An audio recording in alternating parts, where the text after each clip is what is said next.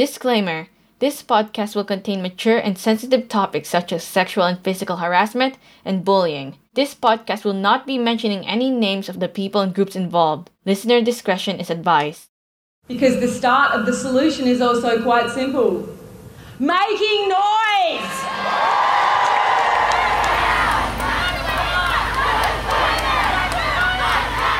That was the sounds of the March for Women protest in Australia. Women, children, grannies, and many others marched around the country to send a message enough is enough. I bring this event up as I too was a victim of sexual and physical harassment. And after years of bottling up suppressed trauma and anger, the fear and tears that I had to hold in, I can finally say, Hi, my name is Ariel, and never have I ever felt safe in my own school.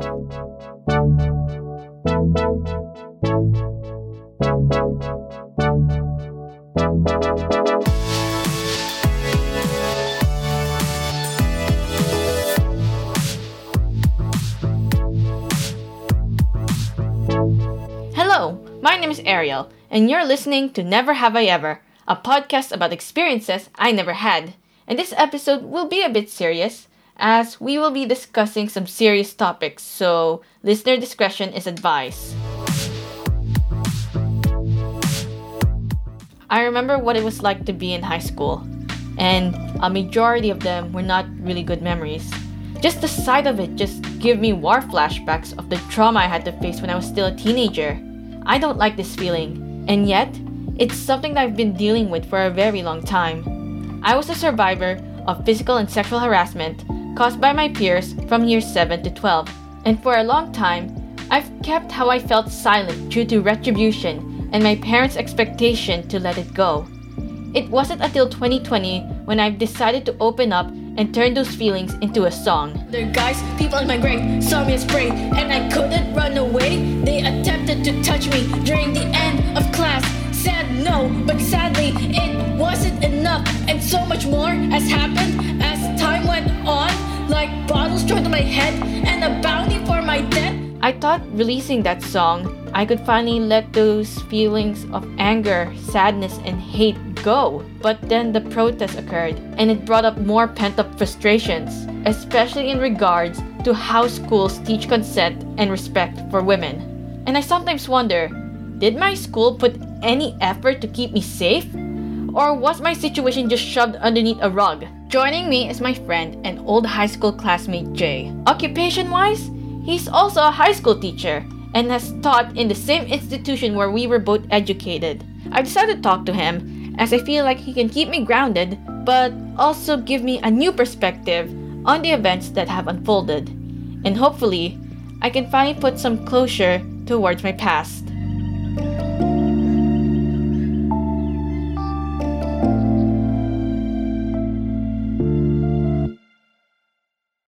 So I just want to ask before we start talking about this serious topic, I just want to know what your experience in high school was like. Because I know we were friends and I know we tend to hang out from during our breaks, but outside of that, how was your experience like throughout school? Well, a lot of high school is a blur sometimes. It's been how many years? But overall, my experience of high school was pretty positive. I mean, year seven and eight, a bit rocky, uh, just, you know, because coming out at an all boys school would be a bit, uh, had a lot more consequences that I didn't think of at the time because I was so young. In high school, though, it was positive. I made good friends. I worked hard. I worked well with my teachers. There wasn't really any big drama I was involved in. And overall, while it was a lot to handle, especially with work, uh, schoolwork and homework, it was enjoyable to me. Can you remember like a specific memory that might be one of your best memories during your teenage years in high school? Oh yeah, best memories probably probably was our year 12 uh, formal party. It was it was great. Everyone came together for this school song. I found it really uniting and empowering. And yeah, great food, great sights, great fun. I think that's probably one of the most vivid memories I have of high school. Yeah, I think the formal was great. Oh my god, why did I forget about the formal? Because I remember like I I wore this dress and it was my mom's dress and she let me wear it. It's a really long pink dress. And I remember my mom taking me to the hair salon eh, to have me to have me to let me have a, like a giant makeover. So it was the first time I had my hair styled. It was the first time I wore makeup in public. And I remember going to the location when my brother opened the door and I was walking out. I remember like a group of our peers on the balcony just cheering and just in shock and awe. And when we were inside, I remember some of our friends on our table just complimenting and saying that I looked different, I was unrecognizable. And then I remember certain people who tried to flirt with me. And I didn't want that. And it was just, okay, this is happening. I was not hoping to expect this, but at the same time, we're in high school.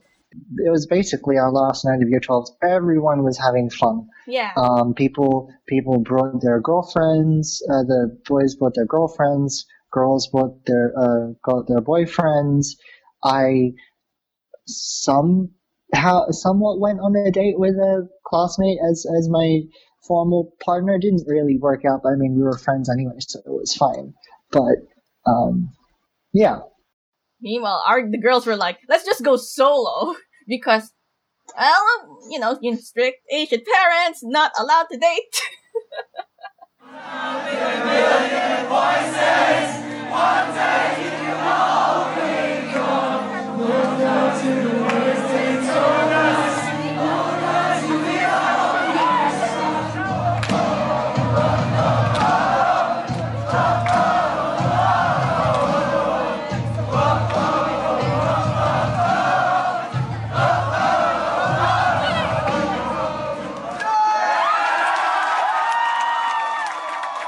issues when it comes to me in high school is that despite there are some good things that happen, and I could name a few, it's just that the the negatives overpowered the positives to the point where it's kind of hard for me to think about a good thing that happened because it just gets overshadowed with so many of the other bad things. And I just want to ask, was I the Hmm. only one who had a bad experience in that school?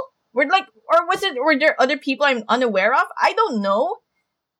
Well, I'm probably not the best example. I was, you know, pretty solitary as well. I just kept my head down, did the work, didn't really get involved with drama, especially from other friend groups. But um, I don't mean to be objective or um, or to single you out, but at least in my personal opinion, I think maybe you were maybe one of the few recognizable ones that said they had a negative experience or such a negative experience in high school. But then again, I'm talking from an incomplete picture. I have no idea. Yeah, because one of the things when it came to high school is that after we graduate and after we start going our separate ways, it's kind of hard to get in touch with like all our other classmates. Luckily, we have a group chat where we we manage to keep in touch, but Hmm. I don't think anyone has came out and said, "Yeah, our experience in high school was bad," and that's what I was worried about. It's like I was the only one who probably did or is willing to talk about it, but at the same time, I have a weird feeling that a lot of our peers just want to disregard high school and just call it like, "Oh, kids will be kids," or "Boys will be boys." Oh, we were young that time, and I don't mind that statement. The problem is, is when they start using it as an excuse when it came to bullying and sexual harassment and sexual assault. An example was in year eight when I remember it was like recess and lunchtime. Some of the boys in a, in a friendship group near where I was sitting, where some of our friends are, they tried to lick their, well, not tried to, they pretend to lick their hand and chase me with it. And I know that antic, my brother does that to me when I was young, but then came when they actually licked their hand and I started running away and I ran towards the office. But the moment when I stepped like five meters away or like a meter or two away, they start chasing me back again. And I remember them saying, you can't run to the office forever. And then when I tried to tell the staff about it, the entire group got in trouble to the point where everyone got mad at me for snitching, which is like, why are you mad? You caused this to, you caused this to happen. You didn't stop. You know how uncomfortable I was. But then again, they were in year eight. We were all in year eight. But at the same time, it's like, shouldn't something happen? Like, shouldn't like the problem be resolved? Part of me felt like the issue just got worse, and it just kept getting worse from there. And I think the year eight incident was one of one of when things got really worse. Like things started to go downhill, in my opinion, at least. If I can speak more from a teacher's perspective, maybe it's, and this is just my opinion, take it with a grain of salt, okay? A lot of kids, especially in the younger years in which I've taught, have a lot of overreactions to very small things. I'm not saying that yours was an overreaction. I've just seen it from my experience with some of the more introverted uh, year sevens and year eight who aren't as well adjusted to socializing as their peers. And so you taking it to that level of informing the staff might have been seen as a sort of, I guess, triggering button uh, that they know you won't brush off some antics and immediately tell a teacher. So that might have started to cause a divide. I mean, if I can speak from my own experience, in year seven and eight, and this was at the old boys school I attended, there were a group of guys in year seven and eight, they were jerks, and they, you know, they flirted back to me and pretended to like me and made me think I could have a relationship with them, which was seriously messed up.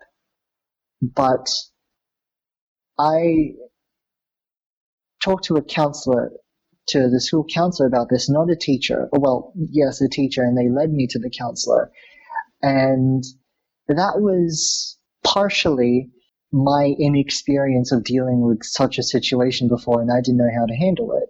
And even then, as the years went on, I actually began to recognize, oh, they're doing this for fun.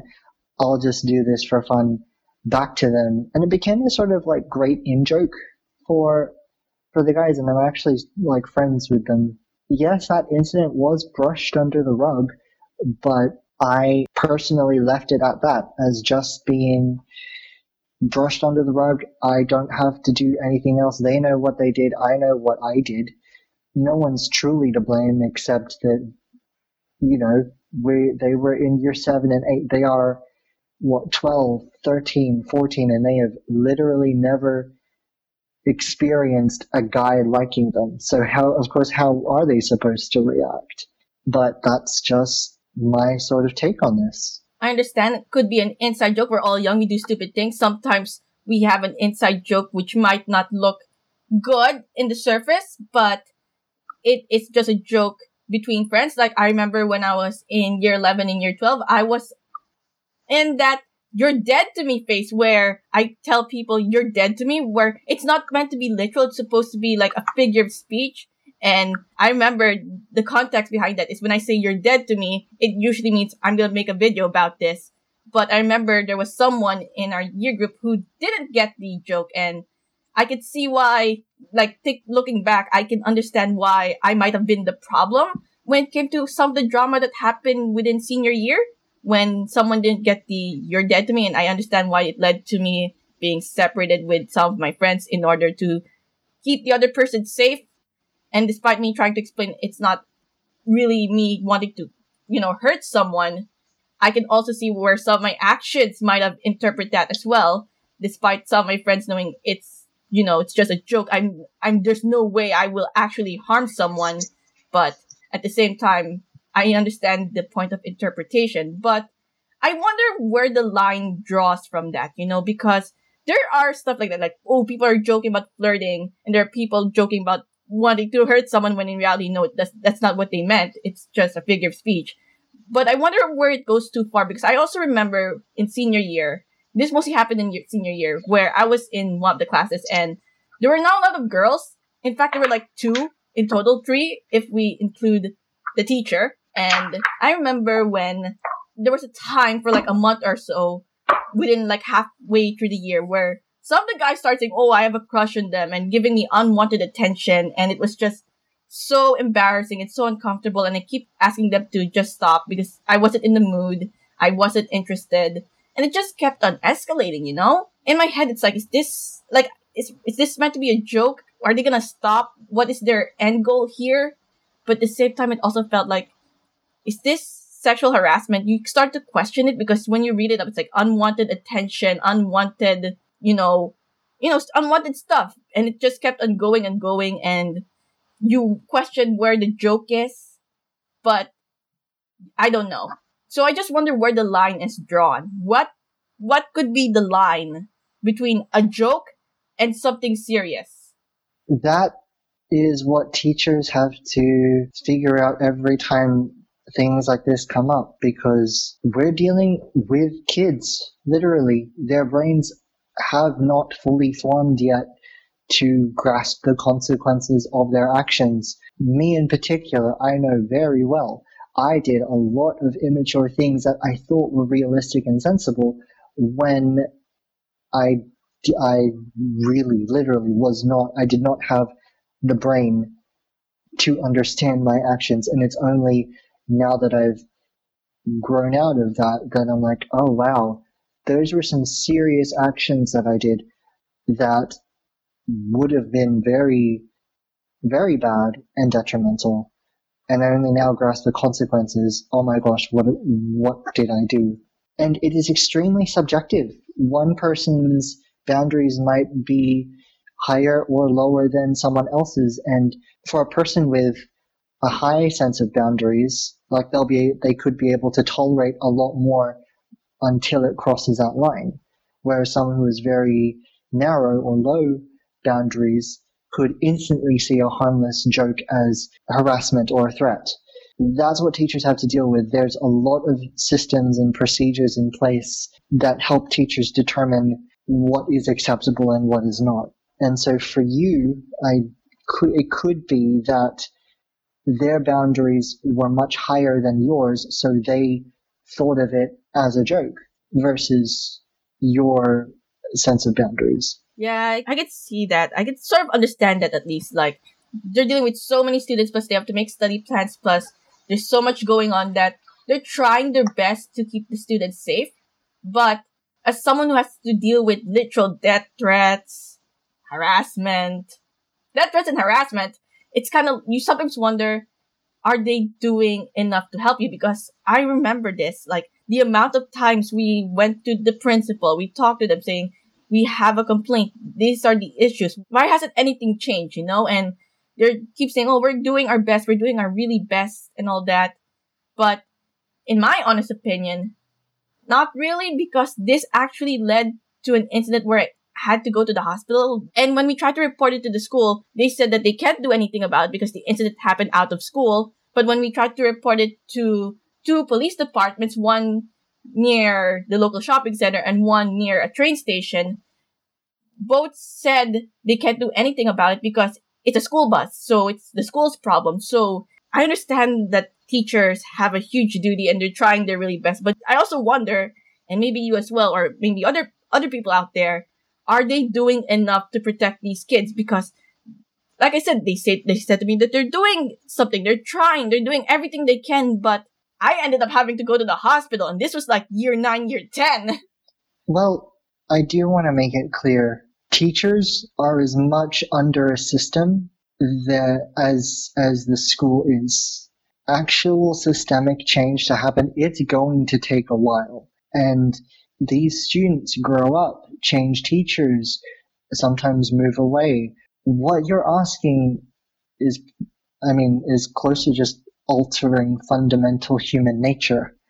And in case you haven't noticed, that change, such a change, takes years to happen. Even on a school level, if you watch the news, I think it uh, it came out yesterday that the school captain of of a of an old boys school delivered a very inspiring speech on the way that the boys should uh, on the way boys should behave and act more like men rather than immature boys. What you really need is a basic acceptance and respect, and that, boys, is on all of us. Boys, if a woman wants to say no and she says no, we have to listen, understand, and accept this. This rape culture is so deeply ingrained into today's world, and it needs to be addressed. As good as this message is coming from public speakers or staff, it's up to us, the boys. They need to accept this injustice against women and stand up for what is right.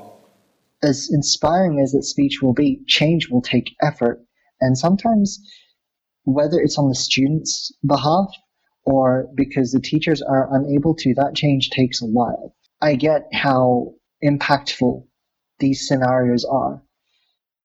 But remember that people are people and people can change. And as people change, so can the systems they work under. It's just going to take a while. Yeah, I understand that change will take its sweet time, a really long time, and you also wonder when it will happen. I ju- because I don't want my future kids to live through that. I don't want anyone else to live through that.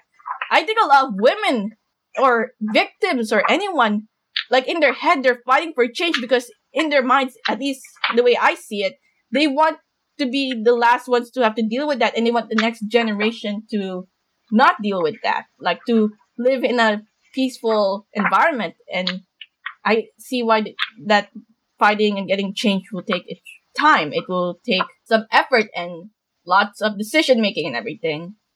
But I, let's talk about the now first do you think that the school has a good anti-bullying policy based on your experience as a teacher and your experience as a student? Hmm. I think that the school does have a better anti-bullying system than when I was in high school. I've seen some changes and some behavior models that have been implemented, and they seem to be working. At least with the students I've seen and the classes I've taken, bullying seems, I wouldn't say non existent, but managed to the point where it is not a major issue anymore. Can you like describe more on some of these changes? Because I am curious as well, but I just want to know what were some of these changes in comparison to when we were still studying. Well, it's been a while since I've really had a look at it, but it comes down to a lot of teacher uh, philosophies and theory practices in which by rewarding and reinforcing positive behavior gives the students less motivation to engage in negative behavior because they know they won't get an appreciable reward from that and appropriately dealing with negative behavior so that there's less incentive for people to do the negative behavior because it doesn't get as much rewards as the good behavior. And there's detentions and even suspensions as well that um, help deal and isolate with the issue. Not gonna lie though, like honestly, just hearing that, it feels like it's like the same policy they had uh last time when we were studying. But also in my head, I feel like they somewhat tried to improve on it to make sure that no one gets hurt, no one does anything bad or stupid. But in my head, it just feels like, oh, that's just the same thing that they did when we were studying. To be fair, Ariel, there's a lot of work that goes behind the scenes in a school, especially on the teacher's side, since it is literally in their legal right to take care and protect the students in their care at the school without obviously risking serious harm to themselves. how long, how how recently has it been since you've actually stepped in a school? In a school was last year. Uh, As Last year. yeah, I was working in a in a school within the same diocese as the Uh-huh. one we studied, and I remember behind the scenes stuff as well. They do try to make things better for the students. They email the staff saying, "Okay, so with the with the permission of the parents and everything, this student ha- is going on through this, and then there's stuff going on here. Maybe keep an eye on them." They're they're communicating with staff with when it comes to trying to make things better and in my head when i during my experience working with them before the pandemic in my head was like these guys are like working within the same diocese when i was studying. Maybe things are getting better. Maybe it is getting better. Things are improving. They're now communicating to the staff saying please be aware on the situation. Please be aware on this update. We got there's this medical condition or whatever mental health stuff. And yeah, I could see how they are improving and how much has changed based on the few months of study, not studying, working with them, you know? Mm-hmm. I wonder, is that the same thing that happens with you or it's, or I don't think you get communications within the school when it comes to that type of information where they talk about, okay, so update this kid is dealing with problems with this kid. Maybe keep an eye on those two for a while and see what happens and whatnot. Yeah, I've I've seen that practice both in my prac as a uni student and now as I work as a casual teacher. Teachers actually do have a lot of power in the classroom to rearrange the situation so that it's more beneficial for everyone involved. one thing I realized after like talking with you and discussing all this is that when you're a student, you don't know what's going on and you just feel like they're not helping you. It's hopeless and and in some cases the end of the world. And it's like you just feel like alone despite trying to get so much help. But then when you ask me, have you been in a school? It made me remember that I did work in a school for a short time and I got to witness the behind the scenes stuff and you told me some of your experiences and it made me realize that they are trying and they are doing so much to protect the kids, but there is like so much that they can do to do something to make it better. I'd mm-hmm. never seen a situation in where I used to work where the situation got worse and but there is effort. I kind of do believe that things are changing and things are getting better. Things are improving at least within the diocese that that you're employed to or casually employed to and where we used to study. So as a newly graduated teacher, how can schools teach consent and safety to the next generation? Like what can you do as a teacher and a former student to make things safer for students or to anyone really?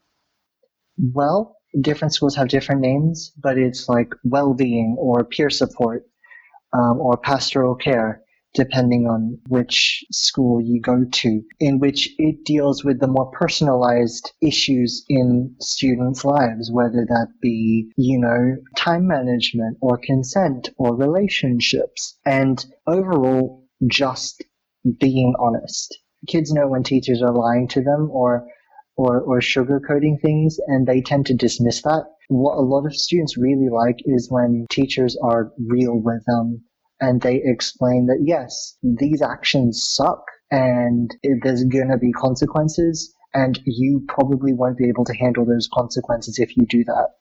And if you do that, I might not, I may not be able to help you. You have the power, you have the choice, you have the decision a lot of kids are so used to having the responsibilities done for them that they've never had responsibility themselves. And so giving them that responsibility, that choice is seriously empowering to a lot of students and like, oh wait, my actions have consequences now. I need to be careful or at least it'll make them think twice about, maybe I shouldn't do this because then I'm responsible for it. So me as a teacher, I'd want to be real with them and honestly explain that yes, there are consequences for your actions and these are the consequences. Do you want to go to jail? Do you want to pay money? Do you want your parents to pay for you for the actions you've done? I don't think so. Do you? And most students, when asked very real questions, will honestly reflect and think, oh, that's what I've been doing. I've seen it happen at my prac school. I've seen it happen at, occasionally at the school I'm working with, with students I've interacted with. And when they're given a real question like that, they change. And what do you think staff should do to guarantee safety? What teachers do is what teachers do. They try their best. They look after the students. They they talk with students, they talk with their families. Behavioral systems are put in place. They keep track, they keep record. Different schools use different systems like Sentral or Compass or things like that. And that allows all teachers to be aware of changes made. And it all becomes like a united sort of community to help deal with the issue. Well, I do hope that the improvements that we both have seen and you're witnessing ongoingly as a teacher could still continue and hopefully it grows to the point where no one gets hurt. I just do hope that eventually things do improve and no one has to deal with the situations that I or maybe any other student that might have felt unsafe have to go through.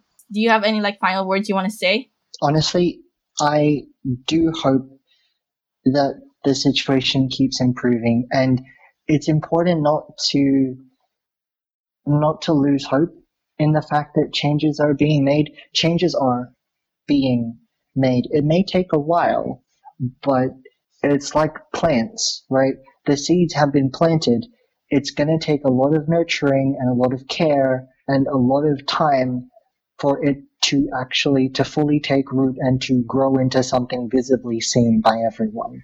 So I'd tell you Ariel, and to those that I guess listen, you've sowed the seeds of change. Now all you have to do is make sure that you give it enough care for it to fully take root and for it to grow into something that can be seen and can affect the real world. After my chat with Jay, it made me start to believe that maybe something is happening, but in small doses. I, just like so many others, want change to happen in an instant. But maybe Jay has a point. These things will take time, and teachers can only do so much. But another thing that we can learn from all of this is that we should address the issue.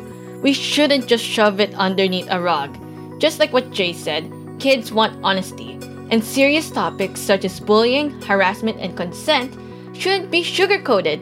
I believe that the change that I and many others are hoping for will come.